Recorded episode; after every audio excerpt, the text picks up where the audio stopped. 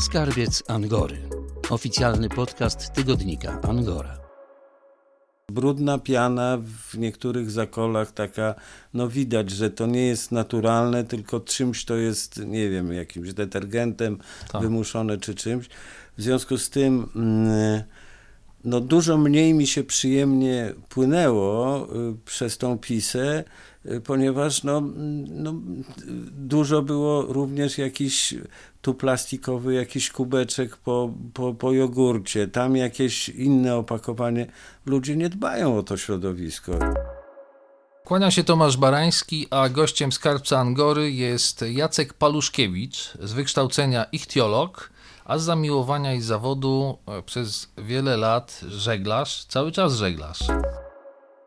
Kłaniam się panie Jacku, dzień dobry. Dzień dobry. E, dziękuję za zaproszenie. Jesteśmy w Pana domu. E, tu muszę powiedzieć, że spotkaliśmy się w maju kilka miesięcy temu i cały czas po tej naszej pierwszej rozmowie mam e, w pamięci taki, taką informację, że przez lata był Pan łowcą, hodowcą żab dla celów doświadczalnych. Jakoś tak. Tak. mi to do głowy weszło. Proszę o tym coś powiedzieć, to jest niezwykle ciekawe. E, No ja studiowałem e, na SGGW, tam mieliśmy na fizjologii zwierząt doświadczenia właśnie z tymi żabami. Trochę nam słaby materiał dawali, w związku z czym jak ja skończyłem studia, zacząłem pracować w Instytucie Rybactwa w Żabieńcu, gdzie jak sama nazwa wskazuje, żab było mnóstwo, więc ja dość szybko skojarzyłem, że no, uczelnia potrzebuje żab, tu jest żab dużo, w związku z czym ja chętnie będę się tym zajmował, żeby dostarczać. E, Uczelnia w ogóle e, z wielkim podziękowaniem przyjęła moją ofertę i po sześciu latach miałem 17 uczelni w Polsce do obsługi i to na dużą skalę i przyznam szczerze, że był to spory dodatek do pensji, a nawet wielokrotnie przekraczający moją pensję podstawową w instytucie. A jakie to były żaby? Bo żaba żabie nierówna. To Żab jest, znaczy- tych gatunków jest e, no, kilkanaście w To Polsce. znaczy, y, chodziło o to, żeby to były żaby wodne, w miarę duże, żeby można było te preparaty nerwowo-mięśniowe móc we właściwy sposób y, zrobić. I tak jak mówię, my w czasie studiów dostawaliśmy dość no, nieduże te żabki. Y, Ciężko było to wypreparować. Y, Ja się starałem łowić duże. Miałem kontakty z, z wieloma zakładami właśnie rybackimi, gdzie nie tylko u siebie, w, tam w Instytucie w Żabieńcu te żaby łowiłem, ale również w kilku innych zakładach. E, Nie powiem, nawet rybacy też mi tam wspomagali mnie łowiąc żaby. E, e, Także to bardzo, to robiłem to przez 25 lat, dopóki żab nie wzięli pod ochronę. W 2004 roku żaby wzięli pod ochronę.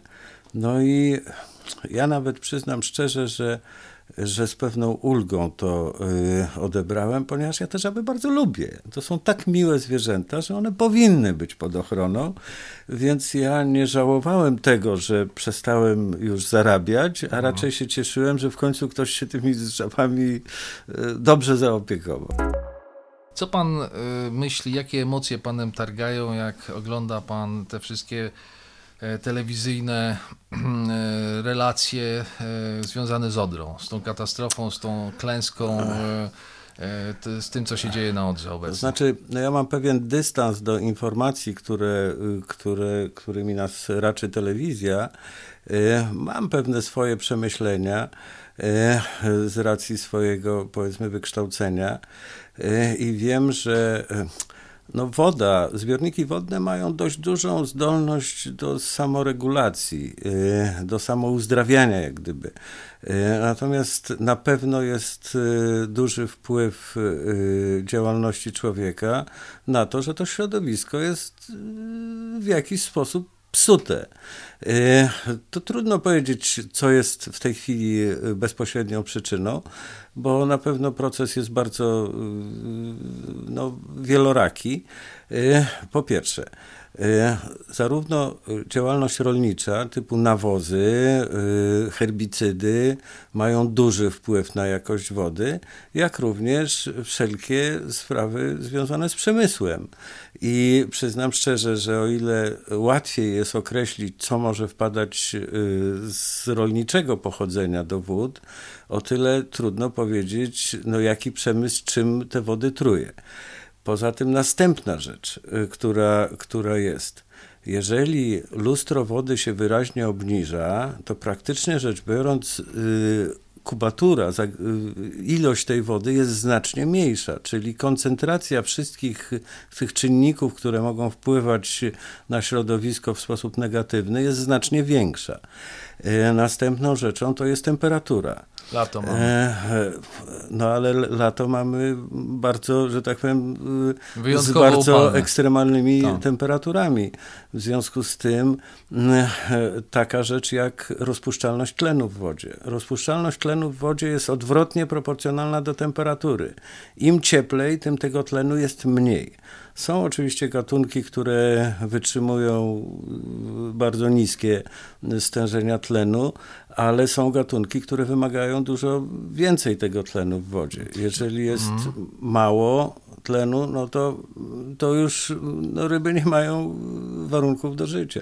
Rozmawiałem z takim wędkarzem, który mówi, że tu nie chodzi o tlen, bo mówi, zobacz, e, takie karpie na przykład potrafią pobierać tlen z powierzchni wody, a mimo to karpie w Odrze też masowo e, nie przeżyły tego wszystkiego. Jeżeli, jeżeli e, karpie, jak to się mówi e, w żargonie rybackim, dzióbkują, czyli pobierają tlen z powietrza, to znaczy, że one, one mają za mało tlenu w, w wodzie. Hmm. Przy czym Ryby są zwierzętami zmienno-cieplnymi, w związku z czym ich przemiana materii w wyższych temperaturach jest znacznie intensywniejsza, więc zapotrzebowanie na tlen będzie automatycznie też większe przy wyższych temperaturach, a przy niższych to wszystko jest dużo, dużo, dużo spokojniejsze. No, tutaj bardzo taką analizę Pan e, by przedstawił e, tak hasłowo rzecz ujmując, e, i poszedł przekaz, że z wody zrobiła się po prostu beztlenowa breja. E, tak można gdzieś przeczytać, tak mówią specjaliści. E, jak można było dopuścić do takiej sytuacji? Bo e, to, co Pan mówi, no, że, że, że, że mało wody, że wysoka temperatura, ale no przecież no, ludzie w jakiś sposób no, kontrolują te wszystkie procesy. Tak, ale następna rzecz to jest taka, jeżeli jest dużo wody w rzekach, to ona ma znacznie żywszy nurt w momencie, kiedy tej wody jest mało, to ona płynie dużo wolniej. Robią się zastoiska i w tym momencie te procesy są dużo bardziej intensywne, te negatywne mhm. procesy. Poza tym mm, przy dużym y, nasłonecznieniu powstają zakwity glonów te zakwity glonów, znaczy w rzekach znacznie mniej. Niemniej jednak w zbiornikach e, stałych e, tworzy się zakwit i na początku ta produkcja tlenu jest bardzo duża, no bo fitoplankton. Natomiast e, później ten fitoplankton obumiera i on, mhm. on, y, w osadach dennych tworzy się środowisko beztlenowe, a wręcz pobiera tlen przy rozkładzie. W związku z tym jest bardzo dynamiczne zmiany, których nie sposób praktycznie kontrolować. A słyszał Pan o e, aldze, o złotej aldze, teraz jest odmieniana przez przypadki? E, no to przyznam szczerze, że nie, niewiele słyszałem, no. ponieważ e, ostatnio byłem innymi sprawami zajęty i nie miałem czasu nawet, e, e, żeby cokolwiek śledzić na bieżąco. Natomiast no, galga to jest glon. No więc e, te glony mogły się rozwijać ze względu na właśnie wysokie temperatury w sposób no, mocno taki ekspansywny. Jest ratunek dla tych, dla tych ryb, które jeszcze żyją e, w Odrze? To znaczy, hmm, e, najlepiej jakby było dużo deszczu. E, nie wiem, czy jest inny, inna forma działania. Wiem, że e, jakieś koła wędkarskie uruchomiły odłów tak. tych ryb do zbiorników, natlenianie i w czystej wodzie przy natlenianiu te ryby po paru dniach odżyły do zupełnie przyzwoitej kondycji. No ale to jest wiadomo, że to jest ułamek procenta tego, co może być. E, no, no niestety e, e, robimy różne rzeczy w sensie rolnictwo, przemysł i tak mhm. dalej i trochę trochę po prostu nie dbamy o, o to środowisko, które powinno samo, bez ingerencji człowieka, móc się e, samo uzdrowić. Środowisko, które, które jest w naturze, gdybyśmy w żaden sposób nie ingerowali w to środowisko, to ono by się świetnie samo rozwijało w znakomity sposób. Ale niestety ten wpływ człowieka jest bardzo destrukcyjny. Y, a pada hasło Odra. Ma pan jakieś skojarzenia żeglarskie związane z tą rzeką? Oj, nie, nie, niestety. Tam nie trafiłem jeszcze. Ale y, te, teoretycznie, chociaż jest to rzeka, po której się żegluje sporo, y, można spotkać tam. Że... Przyznam szczerze, że ja nie mam pojęcia. -huh. E, znam, znam różne spływy, bo niejednokrotnie spływałem o, prawie 30 razy, na przykład z Mazur, Pisą i Narwią mhm. do Zalewu Zagrzeńskiego. E, e, wiem, że moi znajomi spływali Wisłą. Z Krakowa do Warszawy, dalej spływali z kolei w górę Narwią i Pisą na Mazury, także taki kawałek dość spory był, z Krakowa na Mazury wodą. E, miałem znajomego, który wielokrotnie, zrzucałem go na wodzie w Warszawie, tutaj na Wiśle, mhm. on płynął Wisłą, e, kanałem, kanałem elbląskim i e, tamte pochylnie, mm, e, także bardzo, bardzo, bardzo sobie cenił właśnie pływanie po rzekach, ja go się potem pytałem, tak trochę to anegdotycznie zabrzmi, to mówię, to ile płynąłeś w sumie kilometrów? Tysiąc. A ile na żaglach? Sto. Więc mhm. większą część czasu no, musiał pokonywać na silniku i te rzeki i kanały, wiadomo. Spędził pan e, tyle lat, spędza pan cały czas czas, e, mówiąc tak kolokwialnie, na wodzie. E, rzeczywiście Polacy e, nie dbają o, o przyrodę, bo przy okazji tego te, te całego zamieszania na Odrze, tej tragedii, która się wydarzyła, nagle pojawiły się głosy informujące o tym, o czym generalnie wszyscy wiemy, że różne ośrodki, różne zakłady przemysłowe często w sposób niekontrolowany wypuszczają te fekalia, te wszystkie bałagany do, e, do polskich rzek, do polskich jezior. E, no pan żegluje, jest pan blisko tej wody. Czy rzeczywiście tak jest? E, to znaczy, ja widzę, y, powiedzmy, no trudno mi powiedzieć, jakie zakłady zanieczyszczają i tak dalej, ale y, zdarzyło mi się y, ostatnio trzy lata temu spływałem rzeką Pisą.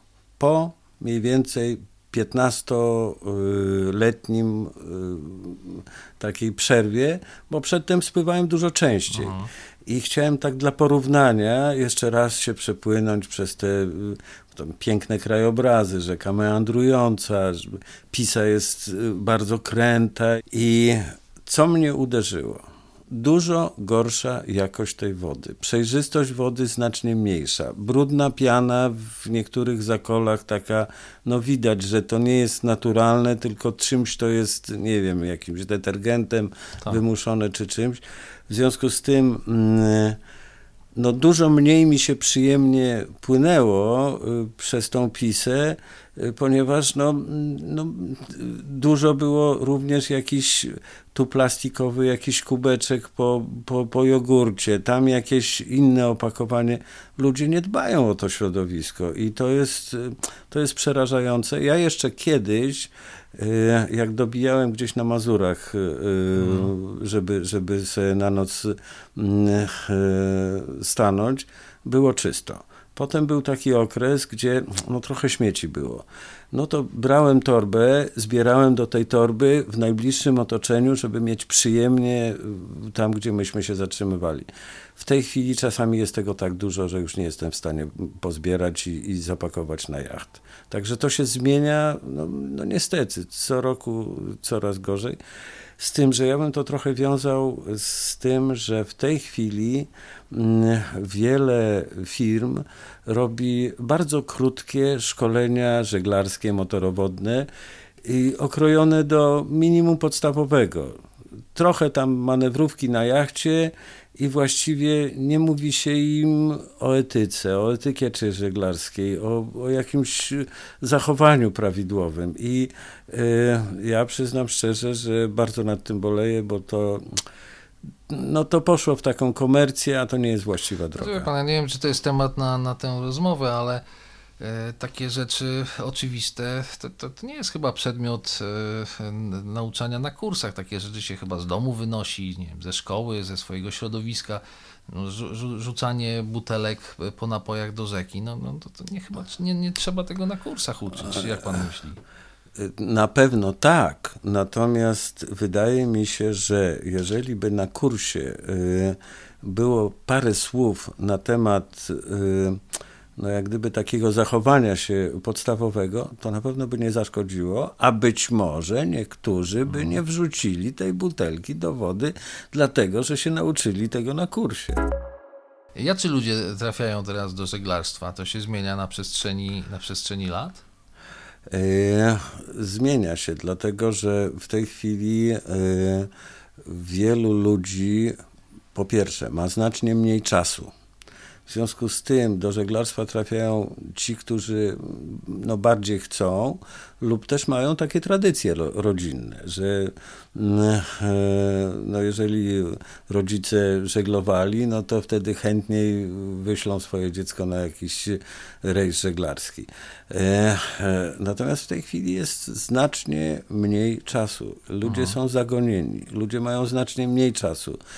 Kiedyś na przykład były akcje socjalne w zakładach pracy, gdzie duże zakłady miały po kilkadziesiąt jachtów i, i oferowały po prostu wypoczynek na wodzie, czy sobotnio-niedzielny, czy, czy jakiś tam dłuższy w czasie urlopu.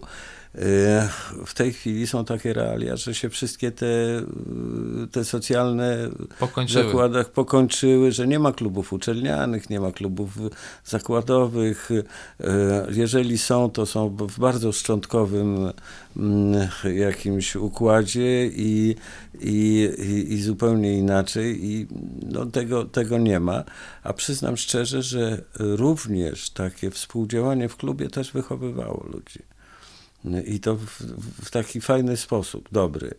E, no, ja może jestem idealistą, bo no, ja żegluję od ponad ponad 50 lat, także znam e, i tą wodę, i te Mazury, i, no, jak gdyby w zupełnie inny sposób. Myśmy potrafili w lipcu przez trzy dni pływać i dopiero następny jacht spotkaliśmy. Mhm. Jaka to była radość wtedy, że ktoś jeszcze pływa.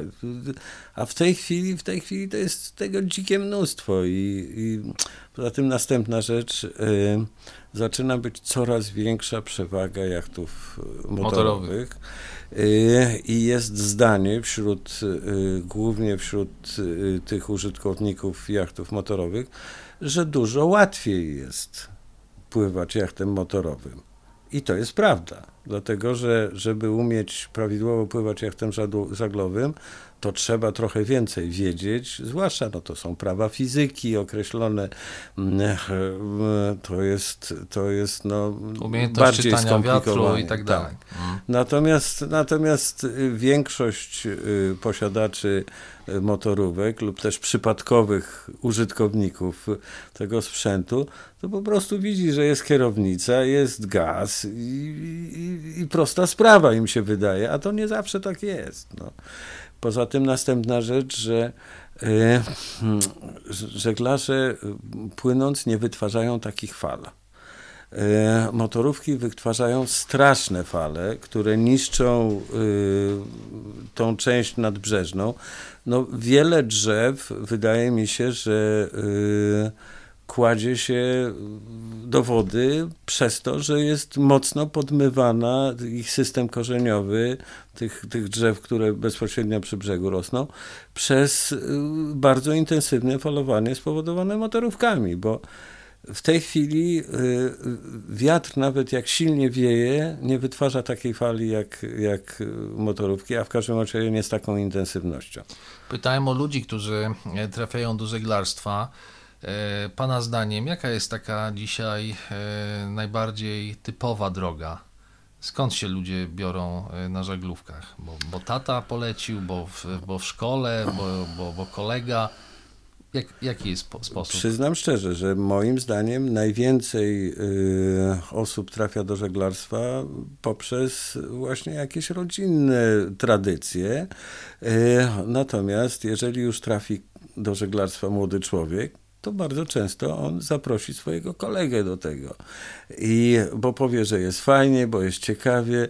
Y, raczej rzadka, ale też zdarzają się po prostu osoby, które trafiają na takie rejsy, bo przeczytali ogłoszenie. To ogłoszenie jest ciekawe, przedstawione w interesujący sposób. No to sprawdzimy i to. To było trochę na zasadzie takiej, że y, był już na paintballu, był już mhm. na kładach, w związku z czym, a to teraz spróbujemy żeglarstwa. Też się tacy ludzie zdarzają. Bardzo dziękuję za rozmowę. E, gościem podcastu Tygodnika Angora był Jacek Paluszkiewicz, ichtiolog, żeglarz, szkutnik. E, podcast zmontował e, Wojciech Barczak, a za rozmowę dziękuję Tomasz Barański. I ja dziękuję. Angora. Przegląd prasy krajowej i światowej. W każdy poniedziałek w kioskach na terenie całej Polski.